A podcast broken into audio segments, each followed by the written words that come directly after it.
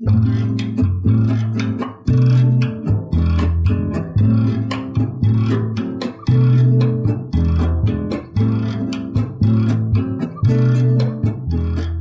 is the Between You and Me podcast on KAXE. I'm Heidi Holtan. I'm Chelsey Perkins. Welcome. Today we're talking about local celebrations of a pretty new holiday. Yeah, and so Juneteenth is what we're talking about. Uh, became a federal holiday in 2021, and the Minnesota legislature passed a bill this year to make it a state holiday as well.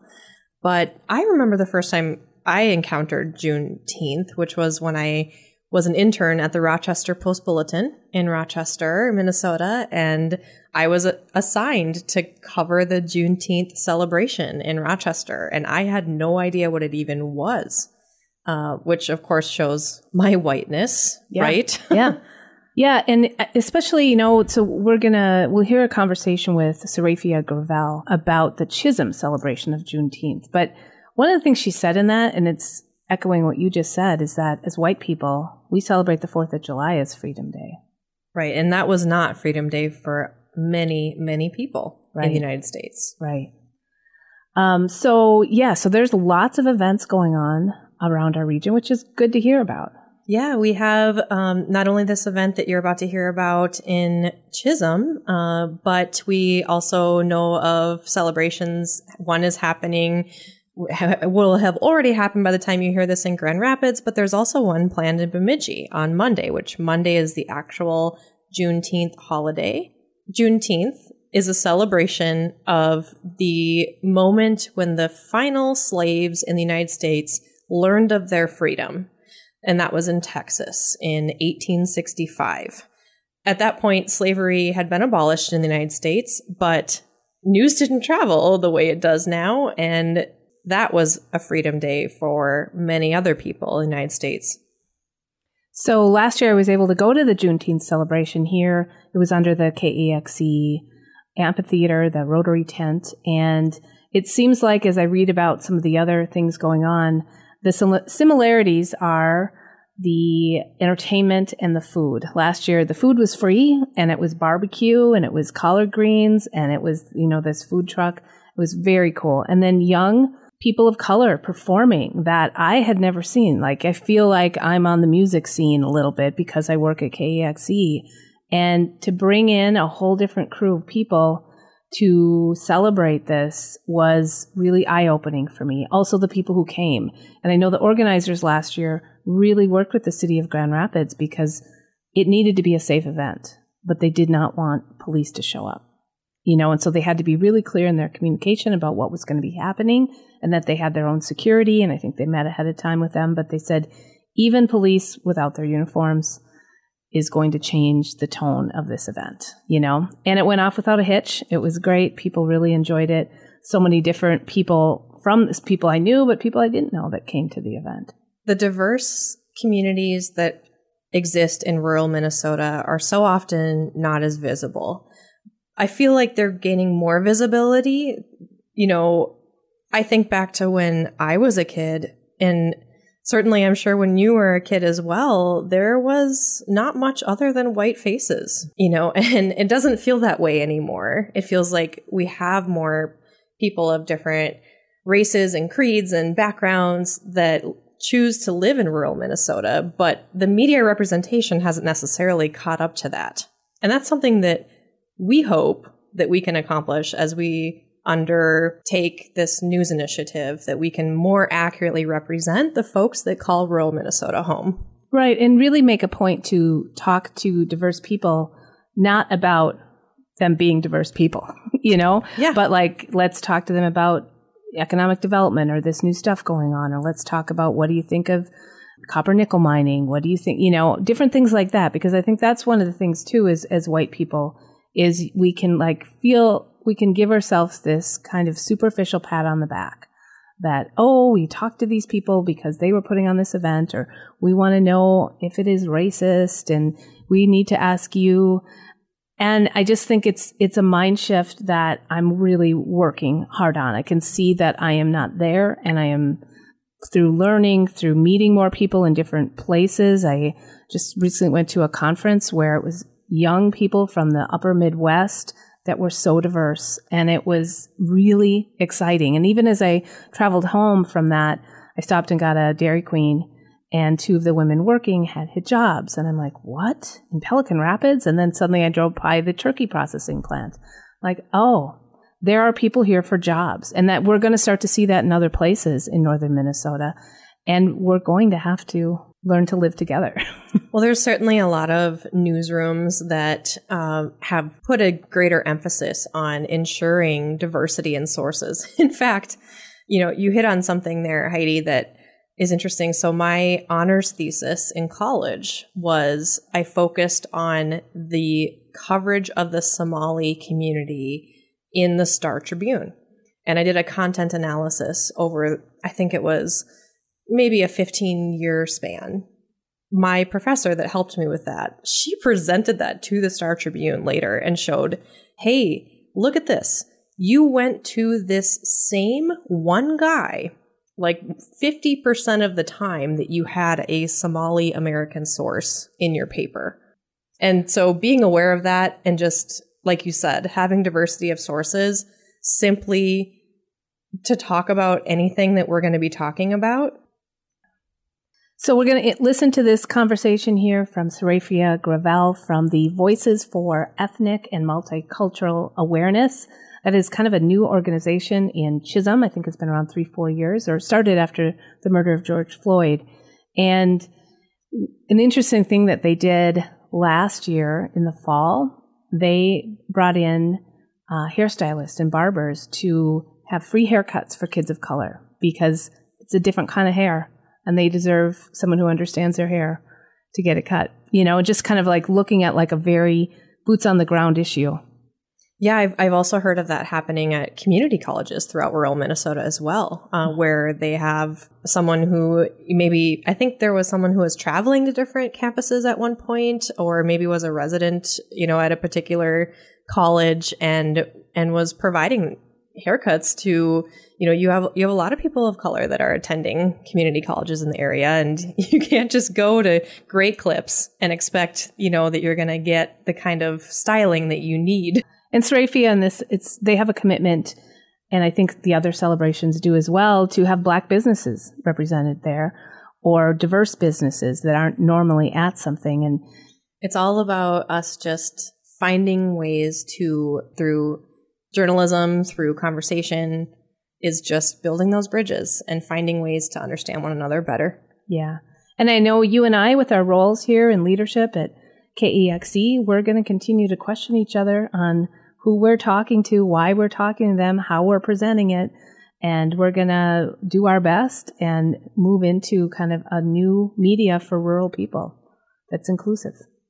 Fingers crossed that that's what we can accomplish, right? Yeah.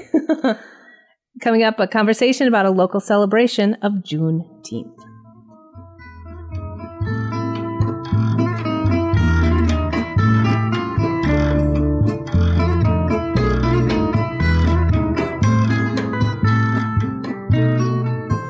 I'm Heidi Holtan. Thanks for tuning in. It's 849. We get the news from London.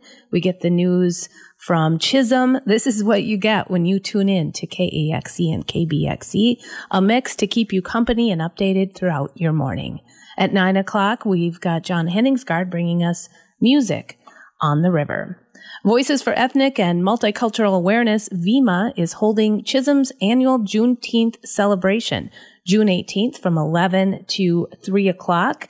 And joining us now, back with us, is Sarafia Gravel. She's the co-director of VEMA. Good morning, Sarafia. Good to be with you again. Good morning. It's great to see you. Yeah. You get to be outside. We're, we're talking via Zoom. It looks like it's a lovely morning like it is here where you are. Um, I'm excited to hear about what you've got in store for this year's celebration. But first, really a big question. Why does a celebration of Juneteenth matter to northern Minnesota? Well, Juneteenth is a very important part of American history. You know, for for a very long time we celebrated the 4th of July as a day of freedom. And that's not, you know, that's not a day that all that all people were free here.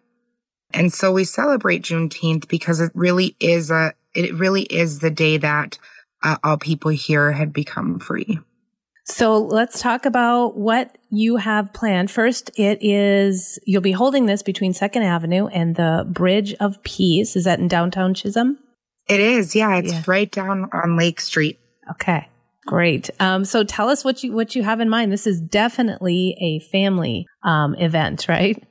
Yes, it absolutely is a family event. Speaking of family, I, yeah. oh gosh.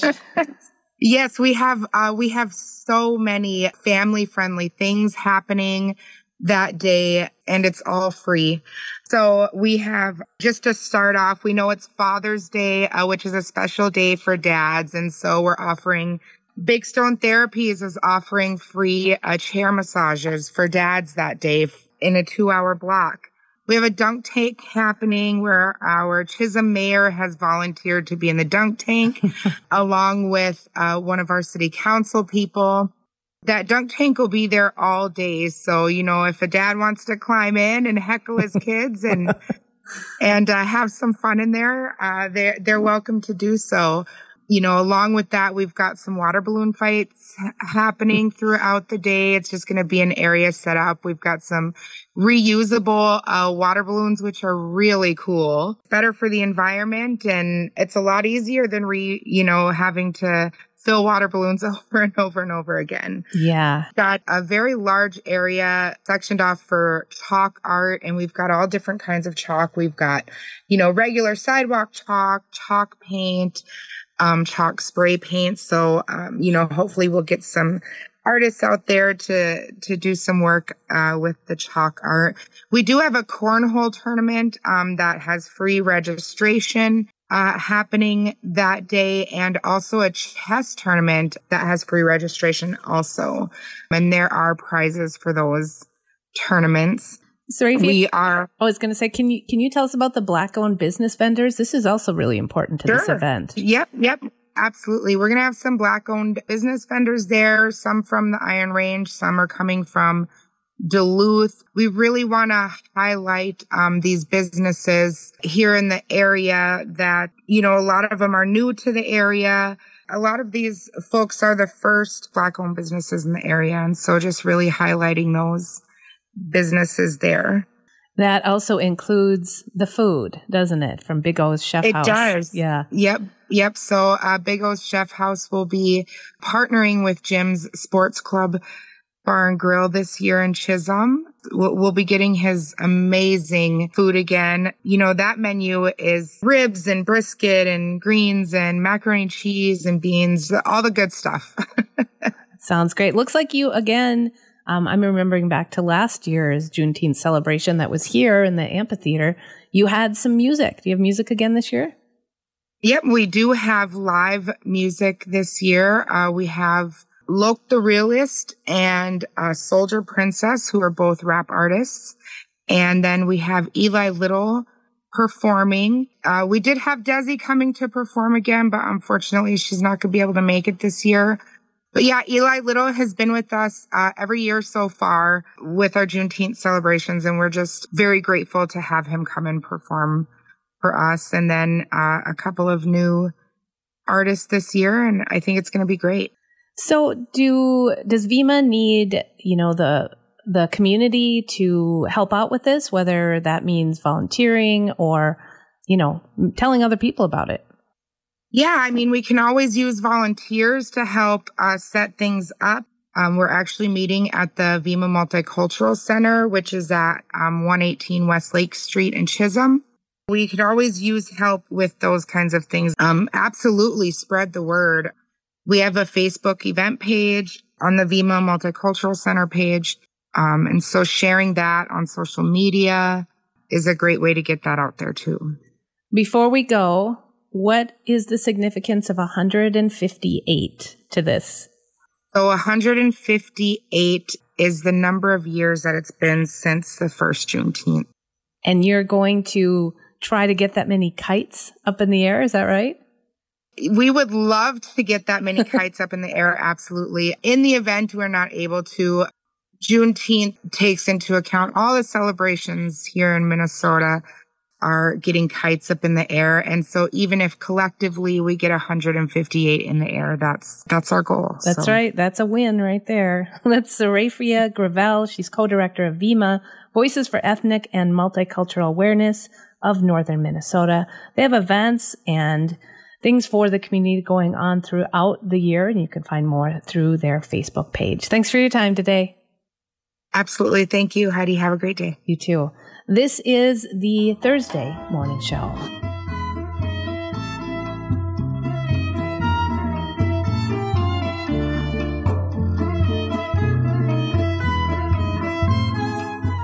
Thanks for listening to the Between You and Me podcast on KAXE, made possible by the Arts and Cultural Heritage Fund and the citizens of Minnesota, with music by Sam Milton.